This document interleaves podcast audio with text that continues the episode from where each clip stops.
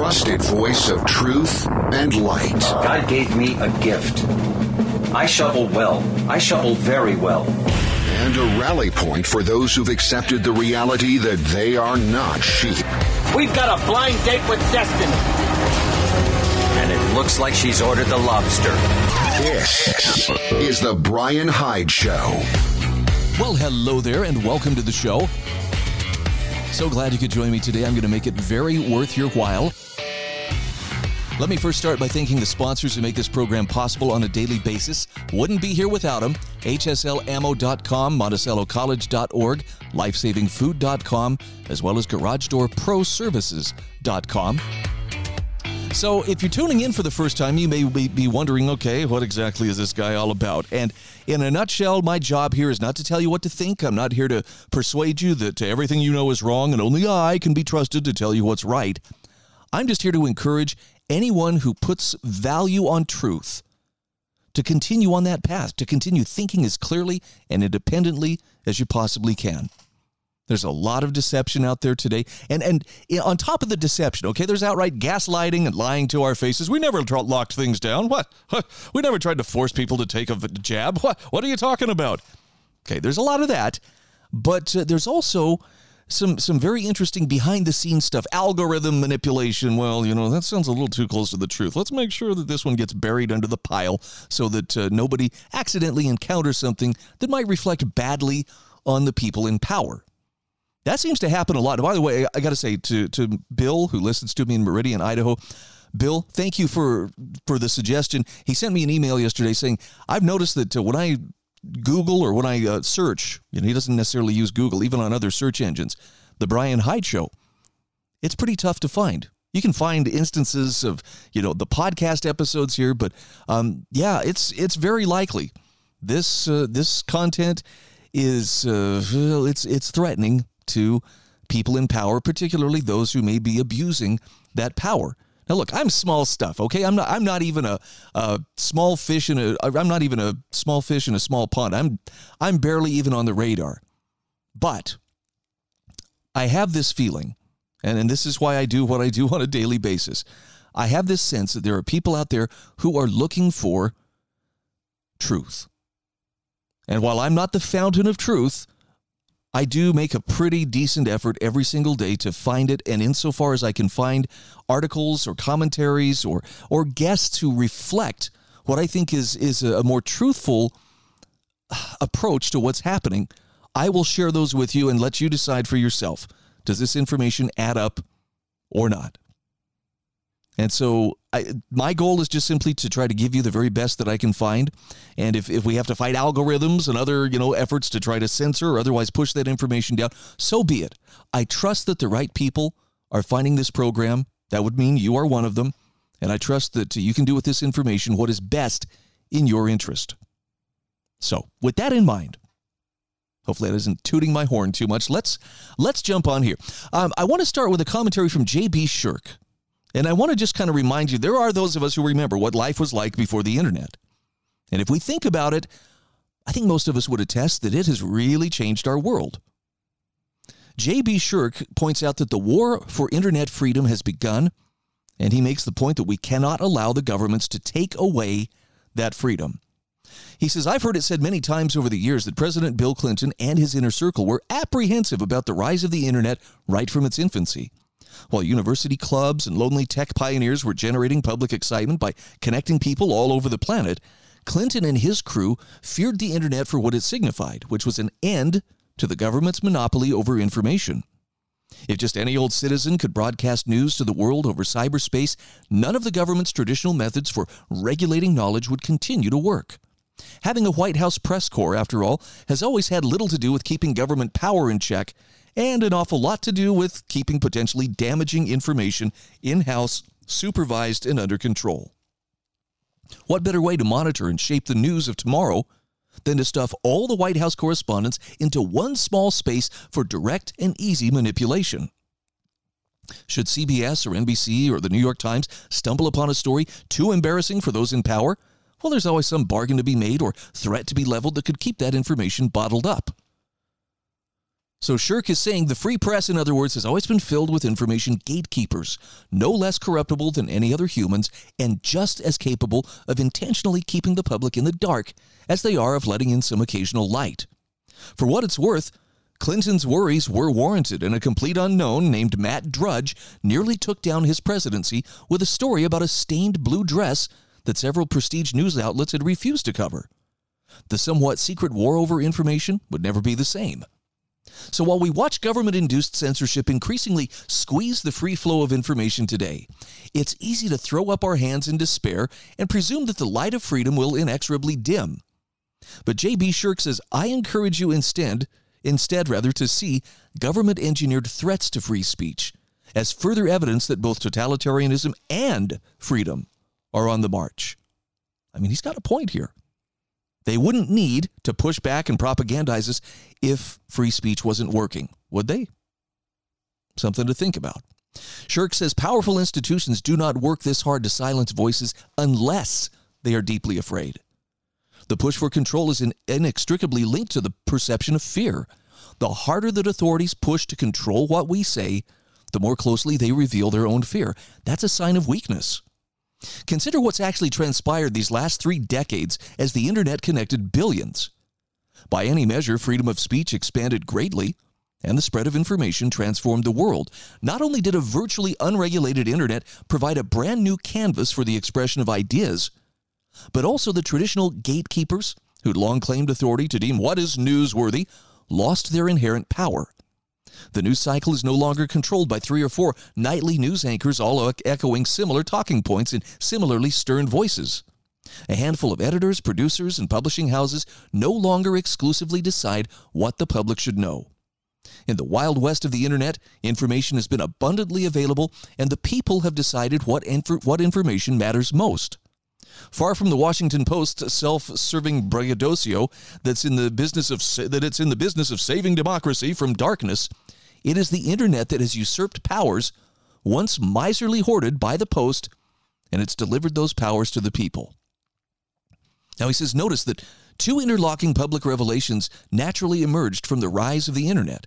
Number one, an open community of free citizens proved it had a tremendous amount of knowledge to share.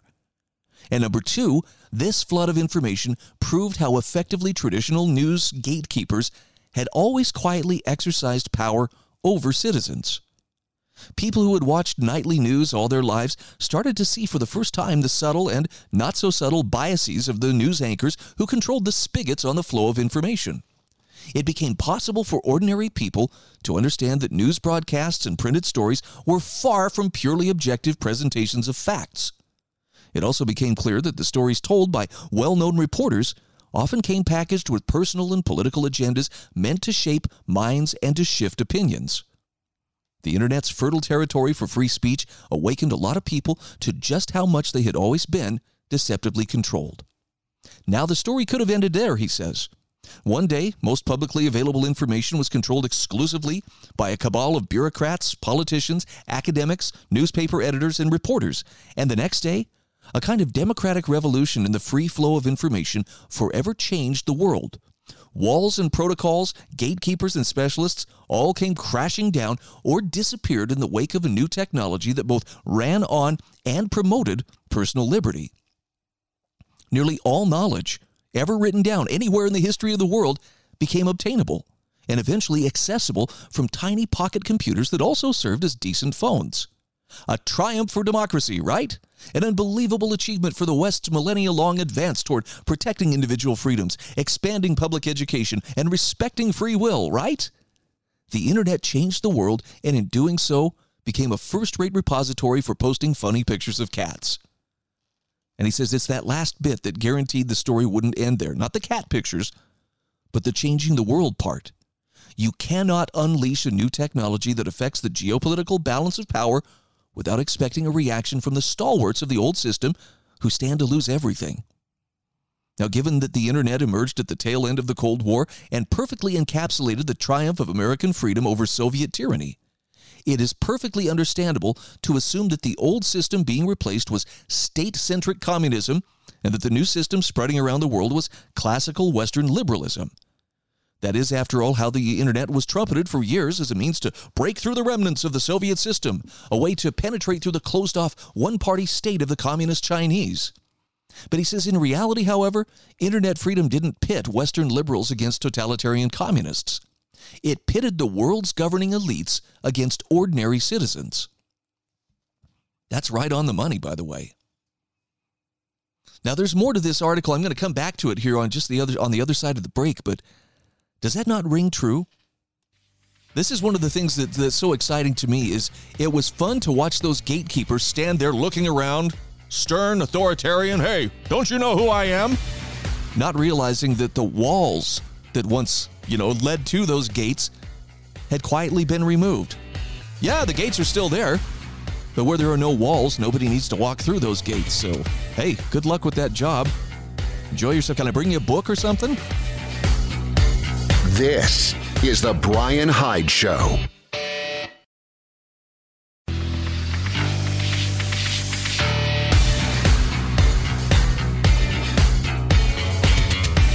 This is The Brian Hyde Show. Welcome back to the show. Quick shout out here for Garage Door Pros located in St. George, Utah, serving southwestern Utah as well as Mesquite, Nevada, and Colorado City, Arizona. These are the ones who install, service, and repair garage doors commercially as well as residentially. And they really respond quickly. They take good care of their customers. I've, I've had their owner, Seth uh, Schultz, on the program before. He is a wonderful individual, a great businessman, but really focuses on providing extremely great service to his customers. So you should probably find out more if you live in that area of St. George, Cedar City, Mesquite, or Colorado City. Call 435 525 2773 or visit their website at garagedoorproservices.com. So, just to finish up with this article from J.B. Shurk on the war for internet freedom has just begun. I think he makes a great point that it, the internet didn't pit Western liberals against, you know, totalitarian communists so much as it pitted the world's governing elites against ordinary citizens. And if you have a hard time, you know, accepting the idea, oh, they would never be against us, come on, look, look back over your shoulder at about the last three years and tell me if you can still believe that. Shurk says long held powers used to control and manipulate information have been up for grabs for 30 years, but only now have governments succeeded in creating the kind of online infrastructure for reclaiming all they've lost. In other words, without Google, Facebook, and Twitter to corral free thoughts, they could never push censorship so openly. Without the creation of Apple's and Microsoft's controlled digital marketplaces, viewpoint discrimination would not be possible. And without the increased monopolization of internet service providers, cloud computing facilities, and online banking and commerce giants, regulatory agencies could never throttle the free flow of information so unabashedly. For 30 years, governments and institutions have slowly constructed a crystal prison of sorts, a beautiful digital world that draws the masses in only to control them. It's a system designed behind the alluring facade of freedom, yet ultimately grounded in the centralized government of suffocating tyranny. Now, he says to be sure, there are many people who will gladly accept their new chains. They'll hand back their internet freedoms and free speech for as little as a shiny new phone and a promise never again to question what they're told. Yet hundreds of millions, if not billions, of people have learned to think more independently than ever before these last three decades. They've seen the curtain of controlled speech. They've seen it pulled aside. They know that corrupt government actors manipulate their thoughts from the other side. And now that they know what they know, a great many of these people will obstinately refuse to ever be lulled back to sleep. The internet helped free the world, but he says governments want that freedom back, and what happens next is for the people to decide. That really resonates, probably because that's the realm in which I work and operate, but you know, it's it's quite it's quite a privilege to to be able to speak truth and you know, I, I know that we're programmed to think of it in terms of, well, but your audience doesn't number in the millions now, does it? It doesn't need to. That's the beautiful thing about truth. Truth in the hands of the right people, even if it's a tiny majority, tiny minority rather, can do the trick. In fact, the majority typically historically the masses have not been the ones you want to lean on you know for for your moral support. They're very easily misled. They're they're much more self-centered. They're about entertainment. They're about short-term gratification. I mean there's a reason why you know commercials and tv shows and and even movies jump from scene to scene to scene. You know things shift very quickly because our attention wanes so quickly.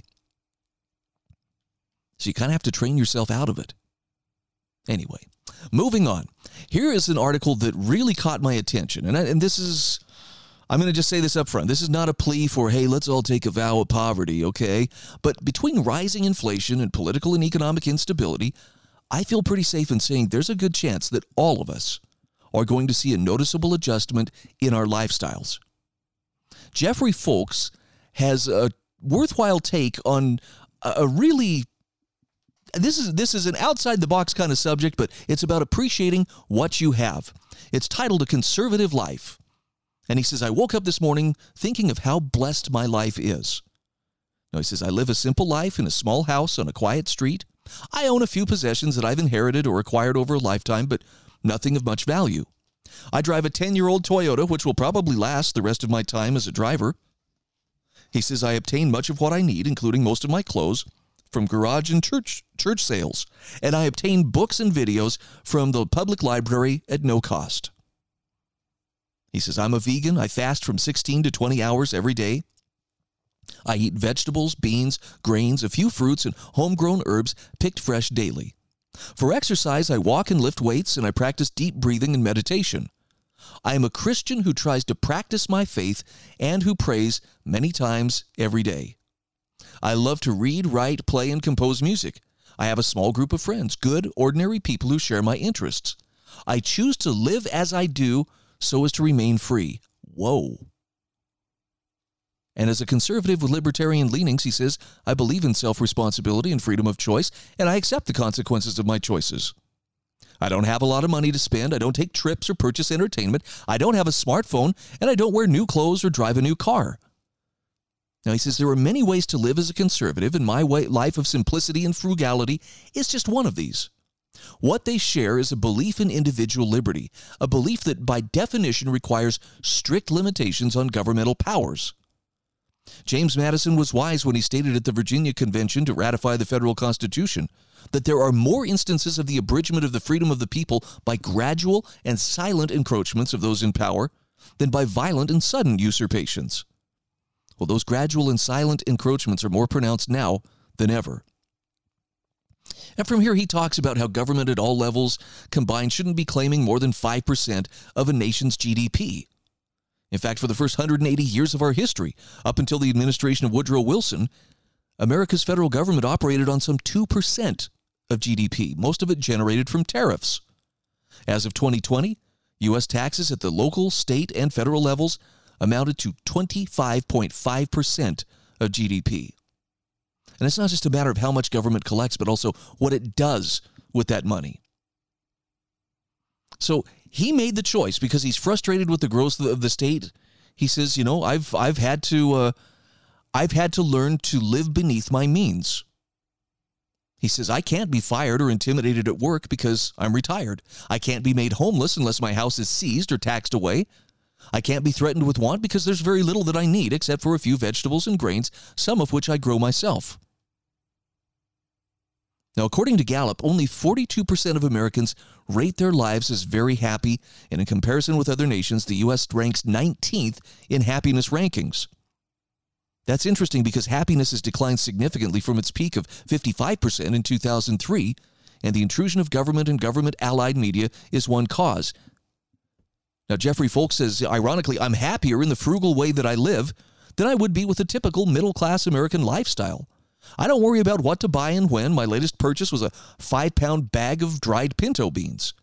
I don't dress for special occasions or for dining out because I stay home or I socialize with friends who share my values. I don't get frustrated driving in traffic because I maybe drive 10 miles a day, and at times when the roads are less crowded. This is a guy after my own heart, by the way. I don't compete by displaying my wealth because there is none. And I have one of the most precious gifts of all time to read, write, and think freely. So his point is there's nothing exceptional about my conservative life. Anyone who wants to be free can work long enough to obtain a small pension and eventually Social Security. And with these, he can live as he wishes as long as he restricts his wants and needs. But notice he says there's really nothing that I want or lack. I look forward to every day. Every day brings surprises in a different sunrise, and stretching or walking on an empty stomach and feeling the lightness of it, the pungent taste of fresh herbs from my garden, the company of true friends. See, he's learned to appreciate what he has more than what he's hoping to obtain at some point in time. That's a really interesting shift in how to see the world. But the older I get and the more experience I get, I'm convinced that that's the direction that true happiness can be found. You don't have to agree, by the way. I'm not insisting this is the only way but I thought it was an interesting enough way of looking at things. I felt like it was worth sharing with you. I hope you can appreciate it.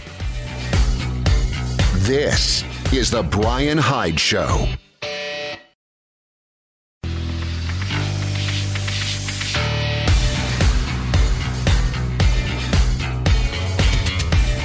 This is The Brian Hyde Show. Welcome back to the show. Again, thanks for being part of our growing audience of wrong thinkers. If you would like to subscribe to my show notes, I'll send you the show notes complete with links to all the different articles and commentators that I access on a daily basis, as well as other resources for wrong thinkers, and absolutely free of charge. I won't uh, share your email or anything. It does ask down at the bottom of the show notes page. It asks you to subscribe. Just go to the brianhydeshow.com, click on show notes, pick a day, subscribe, and I will drop this into your email inbox each day that I do the show. By the way, as an added bonus, I'm also going to throw in my little daily feature, Hide in Plain Sight, which is just simply overlooked or sometimes uh, not so obvious common sense or principles that nonetheless make our lives better. Very non political, but also uh, just empowering, inspiring, something to, to give you. You know, something that, that's more uplifting than, oh, by the way, here's more bad news. Now, springboarding on what I was talking about in the last segment about uh, that that conservative life, that being willing to be happier with what you have than than being happy contingent on what you're hoping to get, you know, at some point down the road. I don't really spend a lot of time focusing on entertainment like I once did.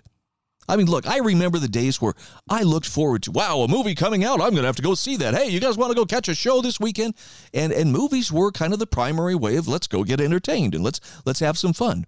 Okay, Blockbuster, Redbox, you know, there were ways to bring those movies right to your home, but more and more I find myself just not really appreciating what Hollywood produces right now. Truth be told, most of what they produce to me just looks like a woke sermon wrapped in a very thin veneer of entertainment. And I've got a great article here from Brandon Smith. Why is leftist entertainment so divisive and devoid of imagination? I think he has a good take on this. He says, When's the last time you saw an original story out of Hollywood that was worth watching? Not counting Top Gun Maverick. When's the last time you experienced creative storytelling that didn't involve the co option and retelling of a previous work? When's the last time you saw a protagonist that was relatable, interesting, and endearing? Hell, he says, what was the last time you actually were excited to go to the movies or relax in front of the television to watch something new? Reboots, soft reboots, remakes, live action remakes, reimagining, gender swapping, race swapping, rainbow washing, making classic straight characters gay for virtue signal points. This is the new this is a list of new media tropes that have invaded entertainment in the past 6 years and all of them have been used so frequently that productions can now be quickly identified as woke propaganda by a mere two minute trailer. And you know, the fascinating thing almost all of these productions fail miserably. In recent weeks alone, we've seen the attempted re-woke, uh, woke rewriting of history with The Woman King, which fell flat at the box office after opening week, not even making enough money to cover production and advertising costs. Then there was the gay romantic comedy Bros, which imploded, causing the lead actor Billy Eichner to flip out on, the so- on social media and blame homophobia. Somehow he believed that a movie filled with gay orgies was going to appeal to mainstream audiences. Eichner went on to argue that people must go see his movie in order to make a political statement. That was the same argument made by Woman King actress Viola Davis. Don't see the movie because it's well made, see the movie so you can stick it to conservatives. And Brandon Smith asks, well, why not just tell a good story instead? We've seen the biggest budget TV series in history, Amazon's The Rings of Power, crumble in the ratings with its intersectional messaging. We've seen the cancellation of the gay Superman comic book title, Son of Kal-El, likely due to low sales. Marvel shows and films are consistently bringing in weak audience members, and the social justice warrior disaster that is Disney Star Wars can't write a hit production to save their lives. The bottom line consumers have near zero interest in leftist media. Brandon says, as I've said in the past, get woke, go broke. It's not just a mantra, it's a rule these days. But why are leftists in entertainment so incapable of producing anything resembling exciting content? Why do they suck so bad? Well, they follow a losing formula, and that formula works something like this. Number one, co opt a classic franchise or character that has pre existing audience appeal. Never try to create anything original if you can help it. Number two, market the new film, TV series, comic, etc., as a return to nostalgia to get audiences excited. Number three, get rid of as many straight, white, male, or male characters as possible and replace them with token diversity. Also, for some reason, he says they like to get rid of all the redheads. Hmm, interesting. Number four, portray men as weak and incompetent. Portray white people as stupid or racist. Portray black people as constant victims portray women with overtly masculine character traits, but also as victims at the same time. Make everyone in charge a woman or gay or both. If a man is in charge, make sure he is being controlled by a woman. Make sure your main character is constantly lecturing everyone else in the audience about leftist virtues. Number five, make sure there's a perfect pie chart of ethnicity in every single scene, despite the statistics and demographics of a place or time. It doesn't matter if the story's set in an ancient Viking village in the north of Europe or in the elitist estates of Victorian England. Minorities must be represented as main characters despite all historical fact. If a classic male character cannot be changed without alienating potential customers away from spending their money, pretend he's a major part of the story to trick people into the theaters, then make him weak and pathetic, the opposite of a hero, or just kill him. Steal plot points, story beats, and even dialogue directly from other, more creative films and productions. Pretend you came up with all that stuff on your own, or do a reboot and copy an older production directly while adding your own woke changes wherever possible. Number eight, now market the product as a reimagined version, updated for modern audiences, as justification for abandoning all canon. Number nine, immediately start attacking anyone who might criticize the product before they ever do so. Make the customers and fans into villains if they refuse to give you their money. Accuse them of bigotry and blame your inevitable failure on racism, sexism, misogyny, etc. It wasn't your fault that your story bombed. It's the fault of the incels and the boomers and all the uncultured swine out there filled with hate. They sabotaged you. They are the problem. Number 10, rinse and repeat. Yes, it sounds pathetic, but that is the state of entertainment today, and it's been a pervasive problem for several years now. The industry's always had a bit of a progressive problem, but in the past this was balanced out by more conservative uh, business interests. Today, Brandon points out the business interests are the same zealots as the production interests.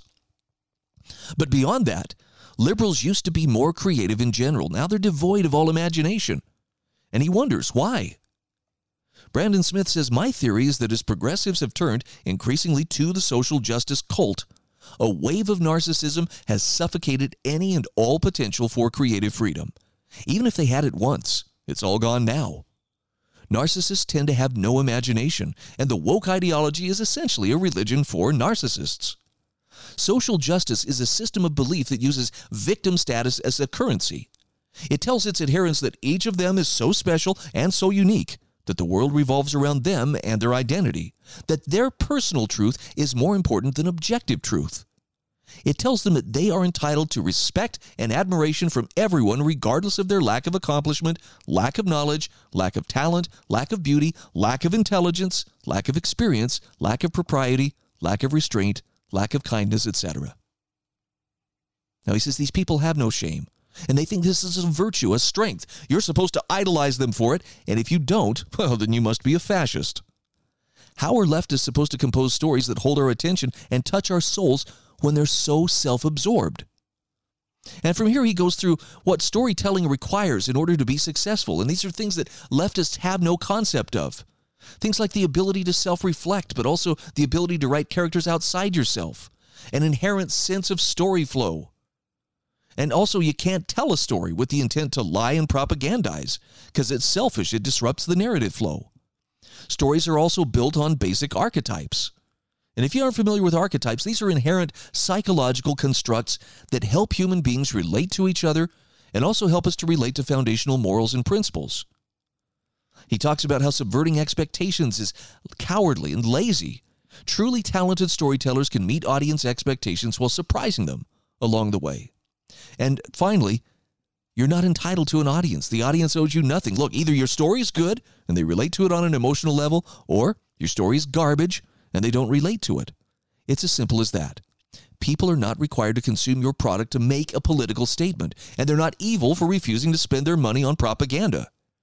So if you enter into storytelling with intent to create conflict with your audience, you're probably a bad storyteller. He says media and entertainment are the modern method of passing on ideas and exploring debates within our culture. And when only one extreme viewpoint is represented within our story lexicon, this creates imbalance and chaos in society. He says the woke movement has utterly poisoned our cultural well. It's incapable of addressing the basic functions of reflection. We cannot look at ourselves honestly through stories when liars and narcissists are in charge of the storytelling apparatus. Pretty powerful stuff.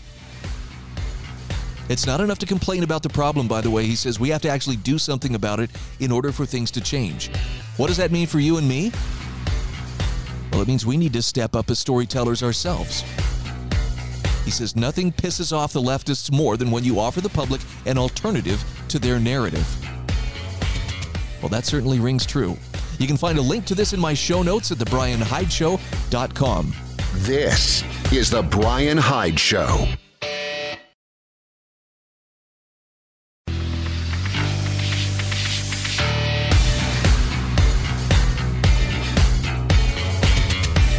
This is The Brian Hyde Show.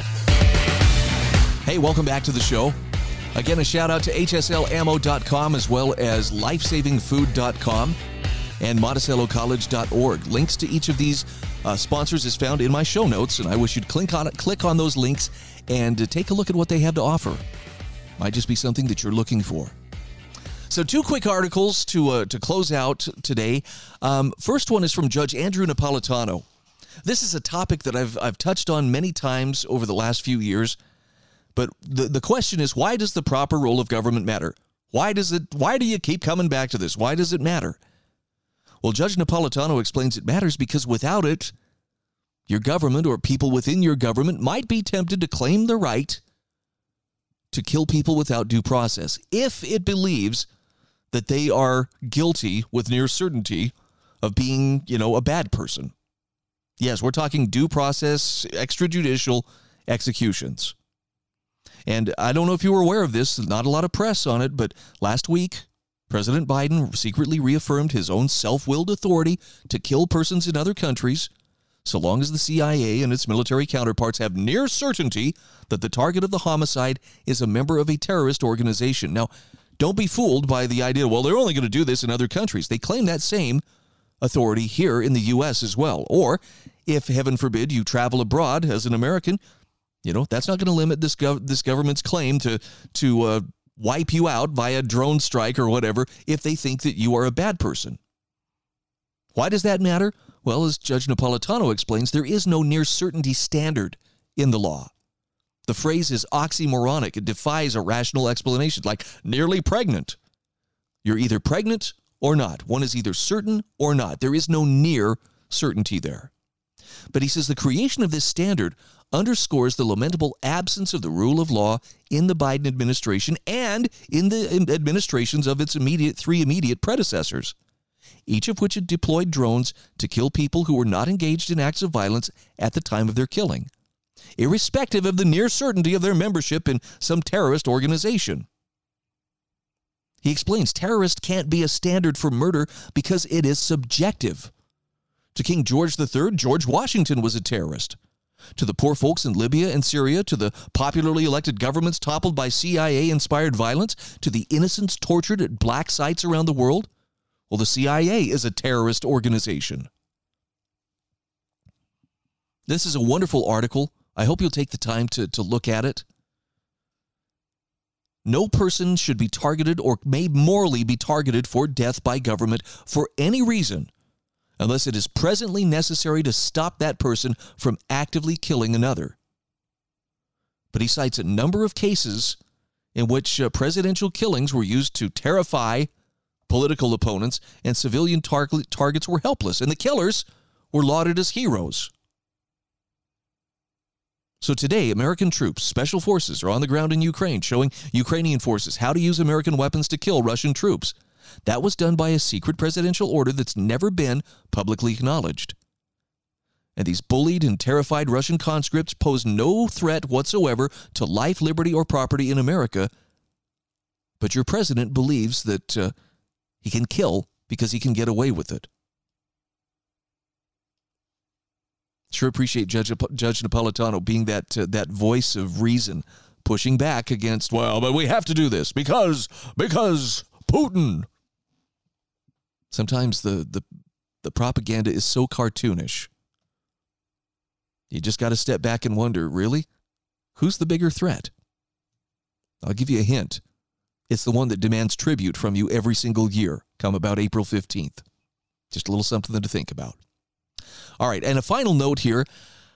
It may take a while, but the truth always eventually comes out. Got a great article from James Patrick Riley, and it's a message for the people who stood by or who actively supported the authoritarians who have been working so hard to take our freedoms these last few years. The future is coming for some of you, is the name of the article. And he says history won't remember the cowards and collaborators of our day with any more kindness than it recalls those of former times. He says the nice thing about the long view of history is that it's a beautiful picture. It can take decades, even centuries, but eventually all the truth comes out. Arrogant dimwits in positions of power, so insufferable during their reigns, become the subject of acid biopics and tell all biographies. The people who apologized for them and benefited from their patronage wind up looking sinister or criminal, even to their own grandchildren. He says, My Greek grandfather had a memory of Nazi collaborators being run off a cliff to their deaths shortly after the Allied victory. The women who slept with the oppressors got their hair cut off and their faces rubbed in the ash and their naked bodies put on display. In the long history of in the long story rather of history's final justice, the American Revolution represents one of the few instances where for the most part losers were graciously forgiven for betraying their neighbors but they had to live with the shame of having been wrong for the rest of their lives. Imagine a July 4th celebration seen perpetually as a reminder of your own bad judgment. That would have been rough for the Tories, wouldn't it? More broadly, though, he says the people who nurtured tyranny with their silence have to live with their cowardice, though it's no longer given the state's seal of approval. Everyone knows who didn't speak when their neighbors were carried away. All the cowards will tremble at the great white throne when they can't say the words, When did we visit you in prison? Because Jesus knows the answer. You never did. They were silent when they carried away the Jews, the political prisoners, the men and women of conscience, and they justified their cowardice by hiding behind their children or their position or their forlorn promise to act decisively someday. He says there's a fellow on YouTube who chronicles the final hours of men within the Nazi high command. One day they have the final authority over the very lives, bodies, and fortunes of their fellow citizens. And the next day, they're scrambling for a new set of clothing, a new identity, and safe passage to a hut in a field somewhere on the other side of the globe. Most of them never evade justice, and even in their final, frantic last moments of bad acting and borrowed clothing, it just makes them look all the more hideous and culpable. So, this rhythm of history is as old as Scripture. In fact, he says God gives it his approval. The false friends of Job, the fellows who got all high and holy as they refused to believe Job's, Job's lament, had to face the potential wrath of both God and Job himself, who was given the final authority to condemn or forgive them. Sometimes God allows his children to share in the glory of condemning false friends or executing wicked rulers. Ask Moses or Ehud or the prophet Samuel or Oliver Cromwell or George Washington about that. Unfortunately, the power of the present, the weight of the current regime, can be blinding. We have a bad habit of assuming that the men with badges and guns and the academic credibility are actually standing on the right side of history. We're quite capable of quieting a conscience that puts us on the dangerous side of the law, or even our loved ones' approval. The false wisdom of an ignorant mob can be frightening. So, speaking to that mob, he says, if you are one of the people who said absolutely nothing when COVID public health policy shut down your neighbor's restaurant and their life's work, you will be seen by history as a coward, and not just a run of the mill coward. You will be seen as so frightened for your own stinking hide, you were willing to take the food out of your neighbor's mouth. It's not like you didn't have the courage to face machine gun fire or restrain a bully with your fists. You were afraid of a microscopic virus so weak it killed less than three in a thousand. For that, you were willing to take children out of school, destroy jobs, shutter churches, cancel graduations, isolate families, and hunker down behind your laptop, condemning, even censoring, anyone who didn't agree. In the history of pitiful, blinking germaphobes, you will be seen as the most pitiful and wretched of all. You wanted the world to stop because you were nervous about a little scratch at the back of your throat. If you were among the people who witnessed the January 6th protest in Washington, D.C., and you characterized the entire event as insurrection, you are a special kind of coward. You are moronic Ignavus, both a coward and a moron. You know that millions of people did not fight police or break windows or steal government property. You know that by comparison, the June 2020 George Floyd protests in Washington, Washington D.C., where the leader of the free world was forced to take sanctuary in a White House bunker, were far closer to the definition of insurrection. But you're perfectly willing to apply your own prejudice to the busy work of enslaving your neighbors. You are willing to rat out anyone who even exercised their First Amendment rights on January 6th. You want them all in jail. For that, someday you will be seen by history as having more in common with Adolf Eichmann than Rosa Parks. Likewise, he takes on fans of cancel culture. Do you actually enjoy ending, enjoy ending the trade or employment of anyone who isn't sufficiently woke by your standards? Well, you will go down in history as a hideous busybody without a life of your own. You don't actually know what you believe you know, but you're anxious to be seen as tolerant by directing intolerance at the currently approved enemies. Your grandchildren will laugh at the memory of you running around perpetually in defense of people who never really wanted your help. This is a pretty good dressing down. Now, did you speak out against COVID insanity? Did you lose a job for not taking the jab? Did you defend the little shop that endured a culture can, culture cancel culture campaign rather? Did you risk the wrath of your relatives for speaking truth the mob didn't accept? Were you brave enough to be a father, not a false friend? Take comfort. When we sing the words the land of the free and home of the brave, we're thinking of you. This is the Brian Hyde show.